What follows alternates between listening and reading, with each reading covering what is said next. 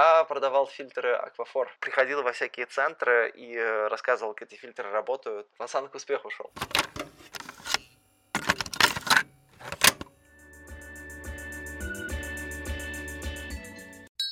Нейро-чай.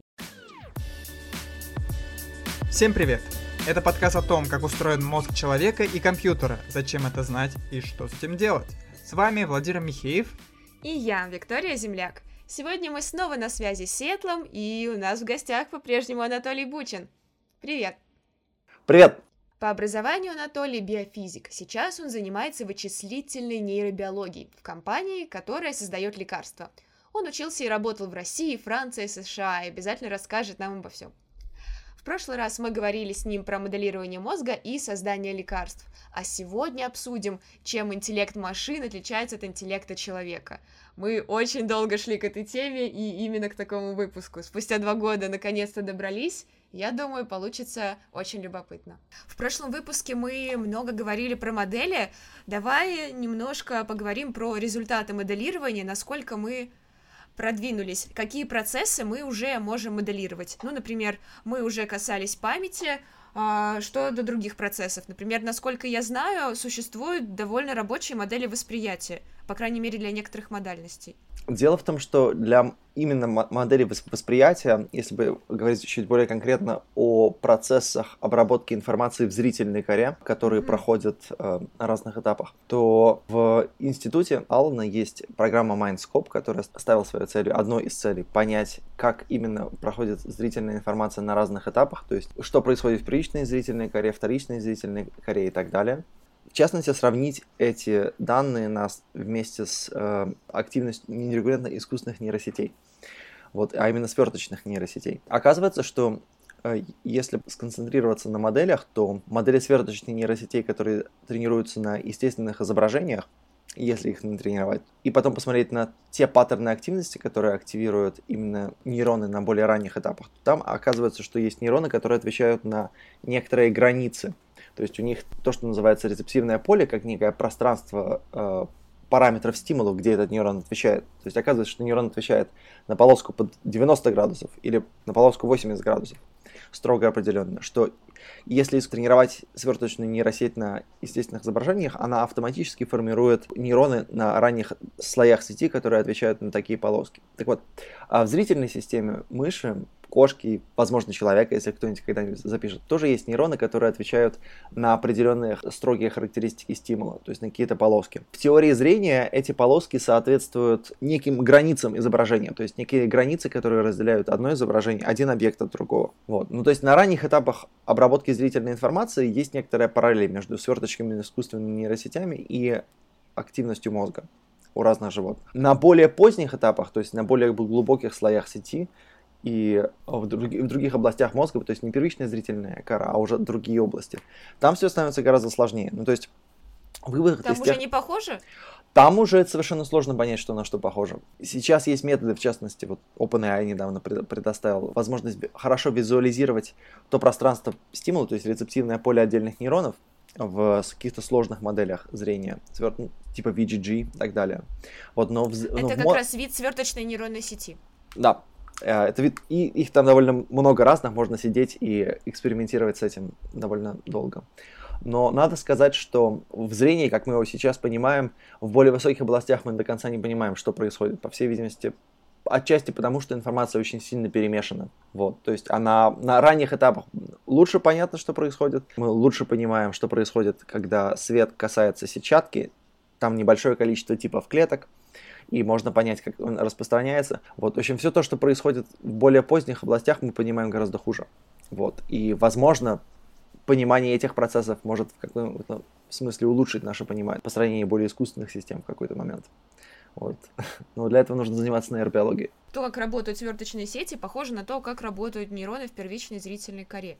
Когда мы говорим о зрительной коре, то там же есть не только восходящие процессы, то есть от первичной зрительной коры к более сложным структурам мозга, но и нисходящие также процессы, то есть от более сложных структур к первичной зрительной коре и так далее. И кажется очень логичным подключить сюда еще и рекуррентные слои, которые, как ты говорил, помогают нам в какой-то в какой-то мере моделировать работу мозга в других отделах.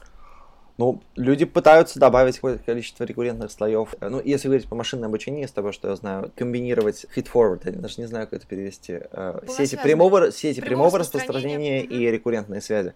То есть, например, когда для восприятия изображений используется сеть прямая связь, но для описания, то есть поставить однозначное соответствие между описанием в форме текста и между какой-то картинкой, то для описания текста используются рекуррентные связи, потому что это временная информация. Для описания картинки используются сверточные. Вот, но, на мой взгляд, э, если говорить, вот куда эта область двигаться, когда я был на конференции NIPS, это такая Neural Information, Information Processing Systems, а, как слушатель, потому что она была онлайн в прошлом году, вот. Это было потрясающе. То есть ви- видно, куда двигается область э, искусственного mm-hmm. интеллекта. Куда же, куда?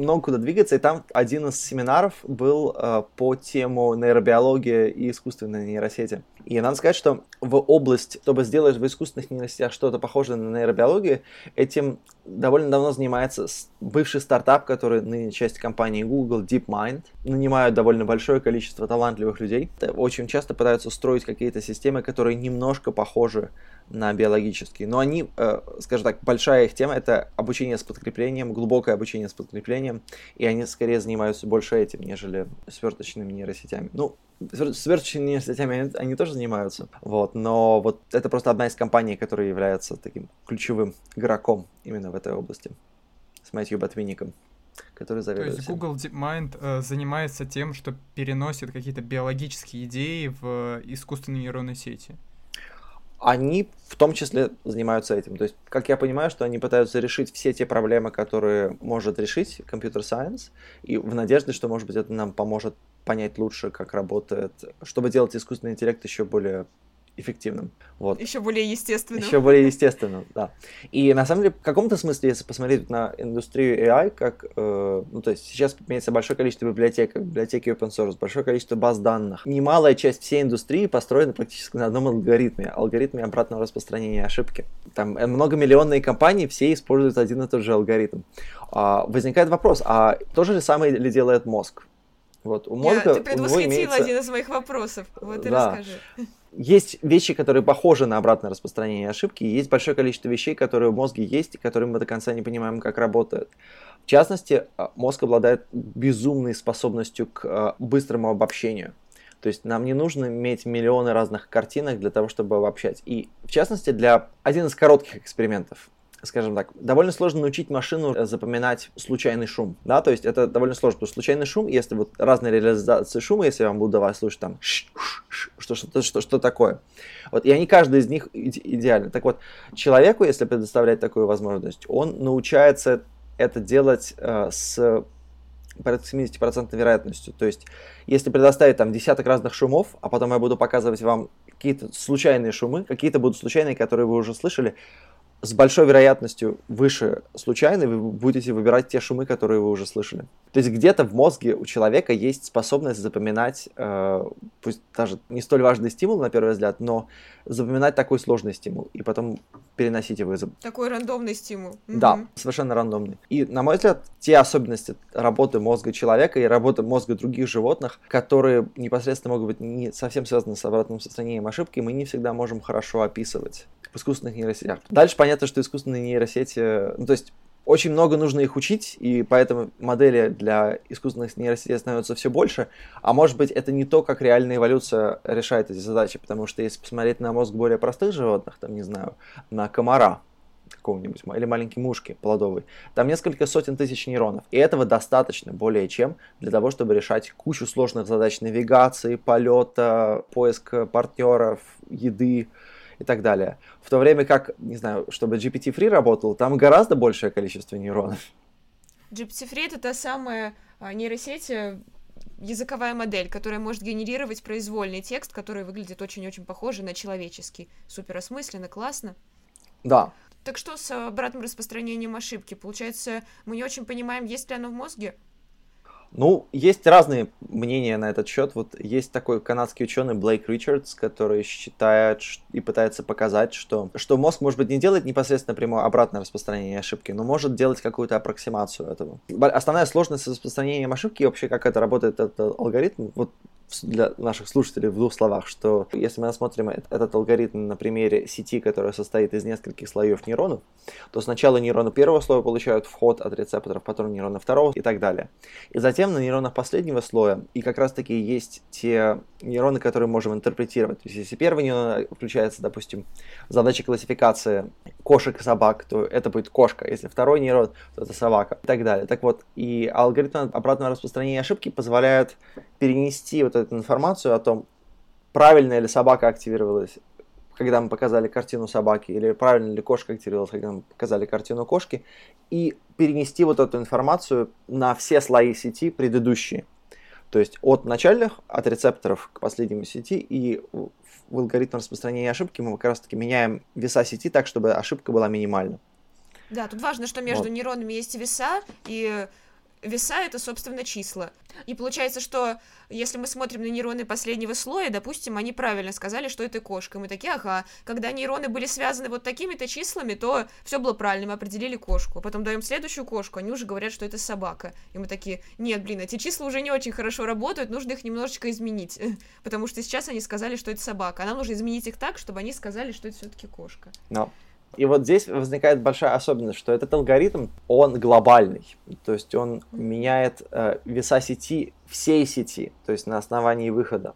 Ну, мы можем применять штуки типа дропаута и убирать О, часть связи. Да, и, кстати... Ну, то есть с этим мы можем играть. Кстати, одна из идей, которая, опять-таки, про нейроморфные системы, что dropout — это одна из техник, которую разработал Google для того, чтобы увеличивать обобщение работы искусственных нейросетей. То есть, когда мы случайным образом вытаскиваем нейроны на уровне определенного слоя.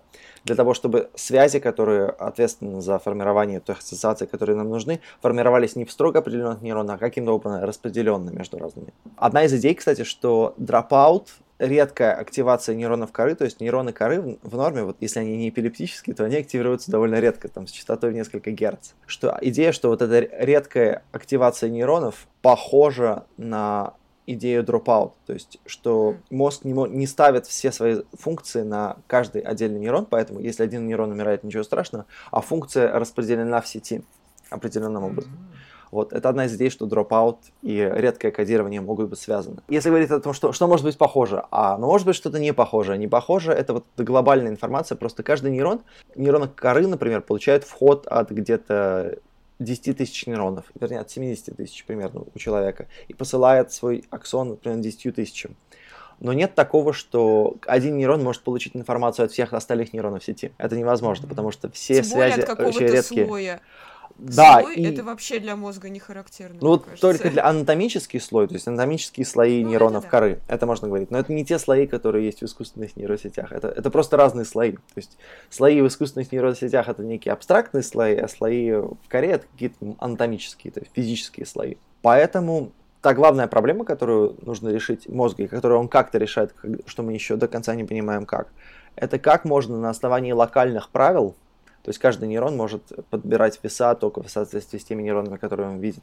Как можно менять, обучаться чему-то эффективному и так быстро? Мозг это делает, и делает это гораздо быстрее, чем распространение ошибки. То есть а, одна из идей, что нейромодуляция, то есть разные гормоны и э, нейромедиатор, который может проходить через э, внеклеточное пространство, может играть роль такого сигнала. Это одна из идей. Дальше одна из идей, что разные типы клеток, это вот то, чем занимается наш институт, что мы... Понятно, что в искусственных нейросетях есть только возбуждающие клетки, и все. Там тормозных там просто нет.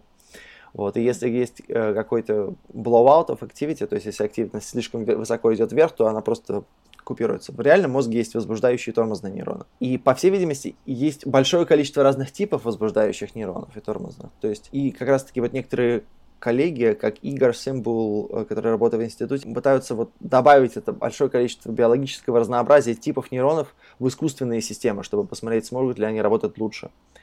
Вот, смогут ли они обобщаться лучше. Ну, то есть нейроны действительно очень разные.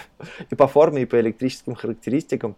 То есть, может быть, имеет смысл, э, как вот при построении искусственных систем, это тоже каким-то образом учитывать, и какие-то характеристики это может помочь. Страшно представить, э, насколько увеличится число параметров, которые нужно обучать, еще и виды нейронов. То есть, э, да, манипулировать видом каждого нейрончика в сети, это вообще совсем дико. Да, но может быть такие штуки смогут лучше обобщаться, Ну, то есть это, это вот открытый вопрос на данный момент, который люди пытаются Да, хорошо, понять. что уже появляются, уже есть суперкомпьютеры, которые, возможно, нам помогут э, решить эту проблему, помоделировать там немножко что-нибудь и посмотреть, что из этого получится. А еще ты говорил про один интересный раздел машинного обучения, обучение с подкреплением. Мы уже несколько раз его упоминали. Давай, наконец, разберемся, что это такое и почему э, это столь многообещающая вещь. Почему же говорят, что обучение с подкреплением как раз-таки на человеческий мозг довольно похоже?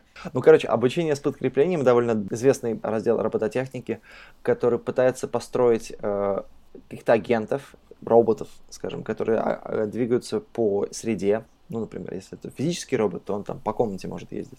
Если это абстрактный робот, то он может двигаться по какому-то э, области в виртуальном пространстве. Дальше вводится такое понятие, как, как некая функция, которую этот агент должен оптимизировать. Например, функция для между ожиданием и непосредственно вознаграждением. И вот эту разницу этот агент и пытается минимизировать различными способами за счет того, что он меняет свои паттерны поведения. То есть, например, если у нас агент ходит по среде и собирает какую-нибудь еду, и эта еда увеличивает его количество энергии. Если он ее ест достаточно, то он живет в этой среде. Если недостаточно, то он умирает в этой среде. Пытаться построить модель поведения на основании минимизации вот этой функции. И здесь, тем не менее, есть некоторая параллель с нейробиологией. То есть где-то в 95-96 году по-моему, два китайца, Пу и Бу, если не ошибаюсь. В общем, они, они пытались понять, какие когнитивные процессы происходят э, у обезьяны, когда они, э, в общем-то, получают некое подкрепление и делают ассоциацию, ну, то есть что-то вроде паловского обучения между стимулом и э, вознаграждением. Реакцией. И, а. в общем-то, стимул был какое-то изображение или, или свет, а реакцией было получение там, вкусного сока, который обезьяны очень любят. Вот. И записывали они нейроны из черной субстанции, которая называется по-латински substantia nigra. Там, где находятся нейроны, которые обладают э, свойством, ну, то есть много нейронов, которые выделяют нейромедиатор допамин. И в этой области эта субстан... черная субстанция, она активирует большое количество разных областей в коре. Вот. И потом оказалось, что есть некоторое количество активности в этой э, области. В тот момент, когда обезьяна получает стимул, неожиданно, активность увеличивается. В тот момент, когда она не... И потом, когда она получает вместе со стимулом, эта активность выравнивается. А потом, когда она не получает внезапно, неожиданно, эта активность падает. Возникла идея, что может быть это то место в мозге, которое кодирует а, разницу между ожиданием и вознаграждением. То есть, когда... Ожидание реальности. Да, то есть, когда ожидание и реальность мачатся друг с другом, то активность не меняется, потому что они балансируют друг с другом. А когда слишком большое подкрепление, когда ты не ожидал, положительный вход. Или когда ты не получаешь подкрепление, когда ожидал, отрицательный. Это как раз-таки очень сильно вдохновило, скажем так, один из тех людей, который это нашел и нашел эту связь, это Питер Даян, который является заведующим Gatsby Computational Neuroscience Unit, из которого потом вышли люди, которые организовали DeepMind. О. То есть здесь вот такая вот, вот, вот такая вот связь э, историческая.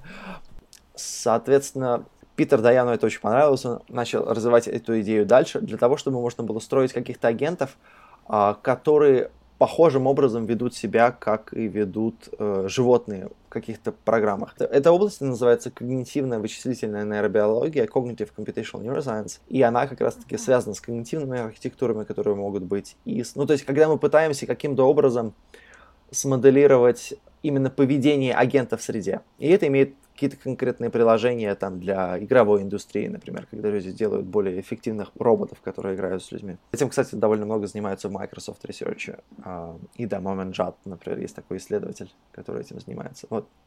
То есть есть То параллели. реально какие-то игры прям этим занимаются? Какие-то ну, игры? Ну, ну, в Microsoft, на самом деле, довольно, да, у них много игр на Xbox, и многие люди играют не с людьми, а с компьютером игры, они, понятно, будут, будут использовать какие-то алгоритмы, которые нейросетевые, которые уже существуют. Вот.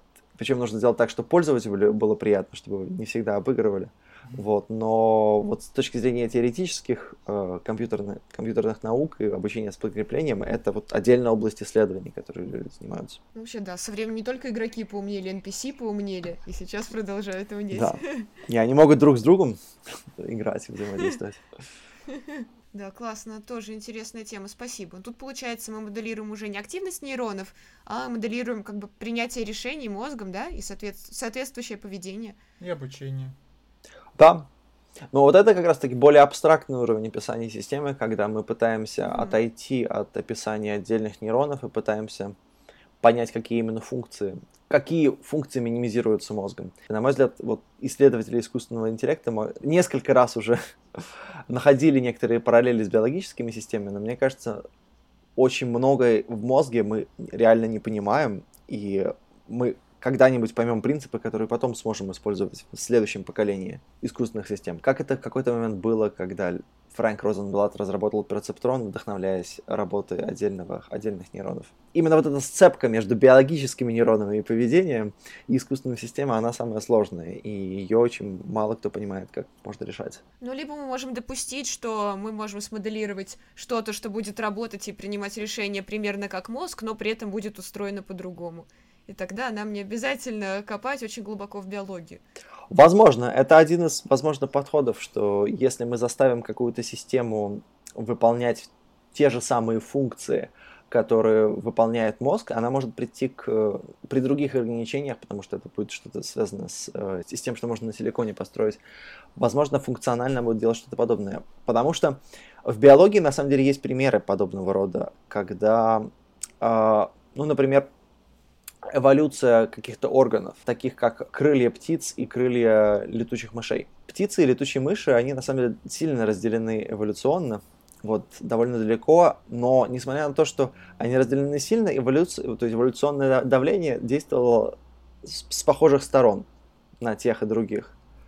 И по этой причине они, в общем-то, пришли к очень похожим решениям. Если эта аналогия верна, то можно было бы надеяться, что искусственные нейросети, которые, может быть, нужно добавить большее количество типов клеток или э, более сложные функции, которые минимизируются, могут прийти к каким-то подобным решениям, которые приходят наш собственный мозг или мозг других животных. Они будут другие, но если мы сможем их воспроизвести, возможно, нам это будет достаточно. И у меня, на самом деле, в общем-то, есть надежда на это, что это именно так и будет.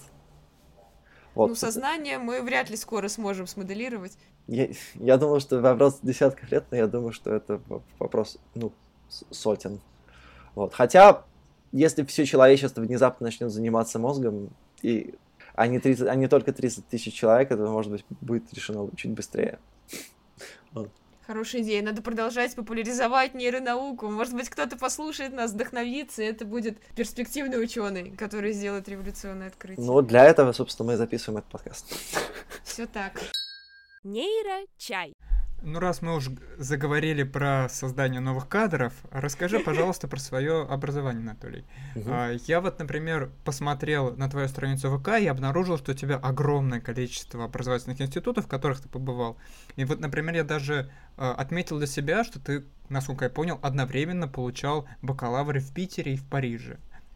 Прав ли я? И скажи, пожалуйста, как это возможно? Да, сейчас расскажу. В общем, ну, надо сказать про себя, что я довольно много потратил своей жизни на обучение, я не перестаю этим заниматься, потому что это интересно и здорово.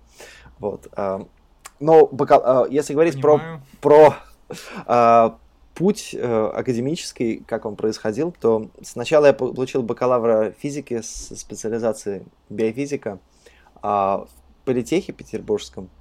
Вот. Потом я уехал э, на один год магистратуры в Париж и получил магист М, то, что называется М2, то есть магистра за один год, mm-hmm. потому что во Франции три года на бакалавра, а у нас четыре. Мне засчитали четыре года как М1. Вот. Затем я приехал обратно в Питер э, закончить магистратуру по физике, потому что не получилось получить место аспирантское во Франции. Вот, это был такой запасной вариант. Вот. Ну и я очень много изучил нового в магистратуре в Петербурге. Затем после этого я поехал, поехал уже а во Францию. по каким наукам? Физика, биофизика, молекулярная биофизика. Вот. При этом я занимался моделированием мозга на своей диссертации. То есть у меня такой смешанный бэкграунд. С одной стороны, мы занимались, получали там курсы по энергетике, молекулярной биологии, а занимался я при этом нейробиологией. Ой, и это помогло тебе стать очень междисциплинарным специалистом. Да, и я вот все больше понимаю, что очень многие интересные вещи, они находятся на стыке разных дисциплин. Я очень благодарен своему образованию. И, и тот факт, что образование в России можно получить бесплатно, это на самом деле потрясающе. То есть в Америке или в Соединенном Королевстве это безумные деньги, и люди выплачивают эти долги до того, как они, ну, тогда у них там уже, до того момента, как у них уже дети вырастают. Ну, там же есть разные фонды со стипендиями. Есть, но они не для всех и невысока вероятность. Ну, в общем-то, образование здесь тоже очень хорошее. Вот, если есть возможность, да, но есть большой плюс бесплатного образования тоже, то есть у меня нет долгов. Это большой плюс, а у многих моих э, коллег они есть. Хорошо жить в России. Да, ну, я бы сказал, хорошо, хорошо получить образование в России, а потом уехать куда-нибудь. Вот. А, и вылечить зубы бесплатно, да, потом уже ехать. Да, да, вот. Я остановился на бакалавре, потом я написал э, исследование на тему, вернее, потом нам все-таки удалось получить финансирование во Франции, и я получил его Э, в высшей нормальной школе, работал с Борисом Гудкиным. У меня был второй руководитель э, Антон Чижов, который э, был в физико-техническом институте имени Йоффе. Я каждое лето ездил коллаборировать э, с ним. И формально был в политехе на аспиран... в аспирантуре. Чтобы в армию не забрали, на самом деле, если по-честному. А, Чего тут скрывать? Да, да а, вот. И, ну, потому что я при, приезжал. Вот, затем, соответственно, я закончил PhD там, у меня была мысль защищаться еще в России, но я подумал, что это смысла большого не имеет. Там, переводить всю диссертацию на русский язык у меня не хватило бы времени. вот. А, может быть, когда-нибудь я это сделаю, вот, при большом, при большом желании. Ну, по-моему, степень PhD и так засчитывается как степень кандидата, в принципе. Mm-hmm. Зачем это делать два раза? Потом я поехал во, в Штаты, э, в университет Вашингтона, где я работал с Эдриан Фейрхолл. До этого я занимался моделированием эпилепсии, затем я и клеток Пуркинье в мозжечке, потом с Эдрин Верхол я занимался анализом активности нервной сети маленького моллюска гидра. вот, как такой новый модельный организм для нейробиологии. Вот. Но это примерно год продолжалось, и потом я нашел позицию в институте Аллена, вот, где была открыта такая, то, что называется, трансляционная, очень прикладная программа по нейробиологии, чтобы улучшить понимание эпилепсии, чтобы разработать новые методы стимуляции мозга, потому что мне это показалось более интересным. Там работал последние 4 года. И сейчас, вот после 4 лет там, перехожу в стартап с каким-то багажом из института Аллана и с тем, тем, чем я занимался чтобы заниматься еще, еще более прикладными вещами. Как круто, ты столько всего увидел, посмотрел наверное, у тебя сформировалось свое мнение о том, как отличаются учеба и работа и наука в этих разных странах и разных институтах. Можешь ли ты, пожалуйста, поделиться с нами этим мнением? А, да, с большим удовольствием. То есть я могу поговорить о своем опыте в России, Франции в США, где я жил. То есть если говорить про Россию, то из хороших вещей мне понравилось то, что большое количество людей искренне очень хочет заниматься наукой, потому что это очень мало оплачивается, и там вот только искренних людей можно встретить. А вот в нашей области, а, когда я работал с Антоном Чижом, и я ему очень благодарен за то, что вот показал, рассказал вообще, как наукой можно заниматься. Потому что он сам работал, работал во Франции какое-то время. Но в России я обнаружил еще такую вещь, что люди не так сильно любят работать много. То есть, э, как бы, поскольку это оплачивается меньше, там мотивации меньше, то есть они приходят поработать, что-то поделают и потом уходят обратно. Во Франции когда я обнаружил, ну, когда я приехал туда, там тоже было очень здорово. Там тоже, кстати, не очень много любят работать. Там такой баланс. То есть там народ, люди действительно соблюдают баланс жизни и карьеры. То есть они все время что-то Сложно делают. осуждать за это. А я считаю, что я считаю, что это как раз-таки здоровый подход. Вот во Франции более здоровый, чем где-либо. Вот. Э, и там еще есть некоторая особенность, что если не так хорошо знаешь французский язык, то тебе не так просто делать какие-то карьерные перестройки. И для международного ученого, если ты не так хорошо знаешь французский, это не так хорошо. Я не так хорошо его знал, вот, но за 4 года пришлось выучить. И во Франции мне понравилось тем, что и в Европе, в принципе, что недалеко, до дома рядом, то есть я к своим родным часто ездил э, в Питер. А потом... Но все-таки ты оттуда уехал. Да, я оттуда уехал, потому что у меня изначально была цель получить опыт американский, вот как делается наука здесь, вернуться обратно. Изначально был такой план. Вот. Но надо сказать, что вот как бы по уровню науки, вот уровень всего того, что делается, между Россией и Францией был просто огромный шаг. Ну, то есть сколько ресурсов есть, сколько возможностей и э, на, как вообще это профессионально делается. Так вот, когда я приехал в Штаты, это был еще один переход, раза в два. То есть я увидел, как много людей этим занимается, как хорошо люди это делают, и какая мотивация у людей. То есть здесь пришлось работать больше, но с большим азартом, скажем так.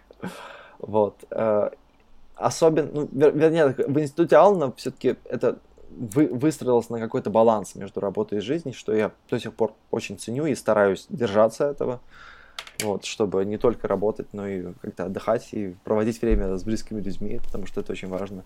Вот, но в плане ресурсов и всего того, что есть в Штатах, это, конечно, ни с чем нельзя сравнить. Я думаю, может быть, если бы у меня был опыт работы в Китае, было бы по-другому. Ну, то есть большое количество людей делает что-то большое, а, все вдохновлены, иногда даже, может быть, кто-то остается на подольше. Но, во всяком случае, в академической науке я видел, что все равно платят не так много по общим меркам, но работают на износ. В индустрии я вижу, что работают нормально, не на износ, но платят гораздо, гораздо больше. Что отчасти... Все как везде.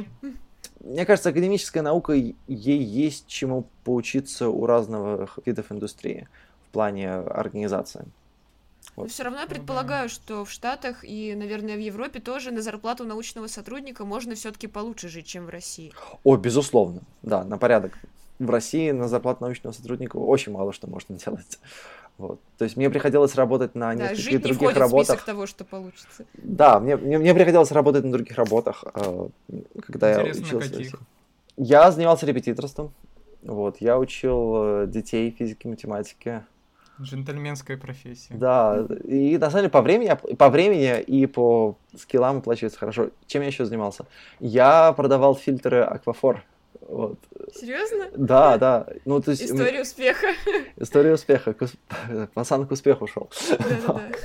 Вот. Не, ну то есть это, это было в 2009 году. Ну, я занимался тем, что приходил во всякие центры и рассказывал, как эти фильтры работают, и что вот какие есть там компоненты. Поэтому у тебя такие хорошие навыки саморепрезентации. Именно, именно так. Вот тогда-то они заложились. Вот. Да, всего можно извлечь пользу. Я думал, ты скажешь, что ты был программистом. Я тоже подумал, что, может быть, можно было бы побывать когда-нибудь, но судьба не сводила. Все на преподавание. Интересно, интересно. Да, спасибо. А, давай тогда перейдем к нашей финальной рубрике, с которой мы заканчиваем все наши выпуски. Это рубрика нейрофейлы. В этой рубрике мы просим наших э, гостей рассказать о какой-нибудь своей научной или карьерной неудаче, мы считаем, что это очень важно, потому что это подрывает миф о том, что ученые э, такие всемогущие, витают в облаках, э, в белых халатах, у них все получается. Если ошибся, то нужно срочно это скрыть и никому не рассказывать. А, да, я с большим удовольствием расскажу об этом, потому что у нас у всех есть когнитивный байс, предрасположенность к тому, что мы смотрим на то, что у людей получается, потому что многие люди не рассказывают о том, что у них не получается. Многие а, журналы а, не публикуют э, исследования, статьи, которых не получились. Да, а отрицательная обратная связь очень важная штука для образования и жизни. Я, наверное, два расскажу. Я расскажу технический fail, с которым я боролся и все-таки поборол его, а дальше расскажу карьерный. Технически это вот была история у меня в институте Аллена. А, собственно, когда мы пытались моделировать эти клетки зерна, и потратили довольно много времени на то, что я работал с отделом imaging а, который предоставлял мне эти, структуру этих нейронов в определенном формате, там, в формате SWC. Программа для визуализации работала нормально, то есть я могу визуализировать эти штуки. А, я смотрел на файл, тоже там вроде как адекватные числа, то есть я, я знаю там, какая, какие числа чему соответствуют, там есть определенный формат. Вот. А когда строил модели, использовал эти данные. То есть сначала очень много времени потратил на то, чтобы разобраться, как эти пакеты работают. Я строю модель, там ничего не меняется. То есть я меняю параметры стимула, ничего не меняется вообще. То есть я приходил там к своему боссу, говорю там, там Костас, что такое? Не меняется. Он говорит, ну попробуй вот так. Я пробую вот так. Значит, прошел уже там месяц меня заняло или полтора, я, в общем, все линии кода прошел. Вот, чем проверял на каждом этапе, что, что не так, что нигде. Вот с, именно вот с тестовой штукой все работает, а вот с этими э, файлами не работает что-то. Ну и потом, в общем, я очень долго объяснял, что не работает, я когда себя плохо чувствовал, потому что уже давно занимаюсь этой задачей, пора, пора бы уже сдвинуть тело с мертвой точки, как бы оно вообще не движется. Я рассказывал потом, как зацепился языком со своей коллегой Фахиме из э, института, она работала тогда в нашей группе. И что-то начал рассказывать о том, как работает то, чем мы занимаемся. И она мне говорит, слушай, Толь, а ты, мне не кажется, что вот размер клетки какой-то слишком большой, там, не знаю, там, там 200-300? И 200 это, я говорю, да нет, нормально, там другие компартменты, нейрон нормальный, там 200-300. Я спрашиваю, слушай, а это 200-300 чего? Я говорю, ну микрометров? Говорит, да, микрометров. Если 200-300 микрометров, она мне говорит, то это значит, у тебя нейроны там, не знаю, ты их глазами, может быть, мог бы увидеть. Я так подумал, да, странно, наверное, это не микрометры. Вот. И потом я пошел в отдел имиджинга, спрашиваю, ну, в общем, есть такая спецификация этого формата, вы э, написали, ну, то есть, это, наверное, микрометры. Они говорят, нет, это пиксели. 200 пикселей нейрон. А что это, что это значит вообще, 200 пикселей? То есть, а программа, которую она изначально считает, она считает, что это изначально микрометры. То есть там 300-400 микрометров. То есть получается, что нейрон, у него просто огромная связь, он раза в 4 больше чем реальный нейрон, и поэтому вот вся, все эти биофизические каналы и модели, которые мы строили, это совершенно не важно, потому что у него такая большая проводимость между компартментами, что, в общем, по этой причине мне нужно было там менять параметры очень безумно, в общем, нейроны, нейроны в пикселях, в общем, ошибка размерности который я полтора месяца решал. Да, с ума Да. Слушай, вот за этим нужен code review, чтобы кто-то посмотрел свежим взглядом и заметил, что тут нейроны вообще ты считаешь, не знаю, да. в метрах, в огурцах. В метрах, в огурцах. Только не в В чебурашках, да. Да, да. Типичная ситуация, когда два отдела сделали что-то и не договорились о чем-то. Ну да, Классно, классно. Очень нейро, очень fail. Очень fail такой. Что такое еще fail? Я, наверное, расскажу про своего постдока с Эдриан Фэрхолл. Uh-huh. То есть э, я ее очень уважаю, она довольно известный человек, она автор курса Computational Neuroscience на Курсере. И Эдриан рассказала... Ну, то есть у нас был проект по исследованию гидры. И гидра это вообще такой маленький полип, гидроид, ну, маленький полип, маленькая медуза, короче, которая прис, uh-huh. приспособлена к какому-то субстрату. И у нее порядка 600 нейронов, и в этих нейронах они сделали такую гидру, которая светится нейроны, когда она делает что-то, когда она щупальцем двигается и так далее. Так вот, и это проект, там четыре лаборатории разные этим занимались, но там возникала одна большая проблема, что как бы не старались, нам нужно было сделать какой-то алгоритм для того, чтобы делать трекинг этих, этих нейронов, иначе вообще непонятно, какие нейроны когда. Вот. И мы пытались сделать этот алгоритм. Понятно, что мы его не сделали. Человек, который раньше в Гугле работал, попытался его сделать. Не получилось. То есть оказалось, что это, вот, в общем-то, проблема для трекинга, чтобы ее по-настоящему решить. Вопрос для специалистов по машинному зрению. Это совсем как бы не нейросайенс, необходимы просто вот другого рода специалисты. Вот. И это будет отдельная задача, которую они решают. То есть не функциональная, нейробиологическая, которая нам была интересна. Я примерно год занимался этим делом, пытался решить эту задачу, не получалось. И понятно, что... Пытался как бы, стать да, специалистом по машинному зрению. Да, да попытался. И с коллегой общался. Но, в общем, оказалось, что это слишком сложно. То есть это нужно отдельную диссертацию писать. А вот на 3-4 года постдока у меня нет времени на это. Поэтому я занимался другими сторонними проектами на всякий случай, потому что есть такой принцип publish or perish, то есть либо ты публикуешь что-то, либо ты как бы исчезаешь. И мне было, в общем-то, страшно, так сказать, так, черт подери, я сюда приехал, черт знает откуда, у меня еще проект fail ится. И что делать дальше? Вот. Ну и в итоге я нашел... Э, это был fail этого проекта, то есть он как бы не работал. Я не мог по нему ничего опубликовать. К тому же лаборатория, с которой я работал, не хотела делиться данными никоим образом. А, ну, если делиться можно, но на, конференцию нельзя, потому что им сначала нужно опубликоваться. Вот, но я понял, что как бы моя карьерная и карьерные перспективы там, не очень хороши в этом проекте, то есть я вряд ли что-то могу. Хотя проект очень интересный. Гидра, новая модель э, э, для нейробиологии, можно записать все нервные системы. Казалось бы. Вот. Поэтому я нашел позицию в институте Алана, где, были, где нужны были именно мои скиллы, и было более понятно, что я буду делать. Поэтому я, так сказать, пришел немножко в более прикладную область, потому что там я лучше понимаю, что нужно делать, какие проблемы решать и там, ради чего, чтобы людей вылечить в конечном итоге. Вот. То есть это был fail, но он потом выправился, моей карьерной. Fail, который стал win. Да. Нет, это классная история, которая учит э, не бояться менять. Вообще, вся твоя большая образовательная и карьерная история — это история о том, что нужно не бояться менять сферу деятельности или институт или что угодно, если ты чувствуешь, что необходимо это сделать. И тогда ты будешь расти. Классно. Да. Ну, думаю, на этом замечательном нейрофейле можно закончить. Спасибо тебе большое за огромное количество историй и э, Советов. интересных теорий, гипотез, которые ты нам рассказал.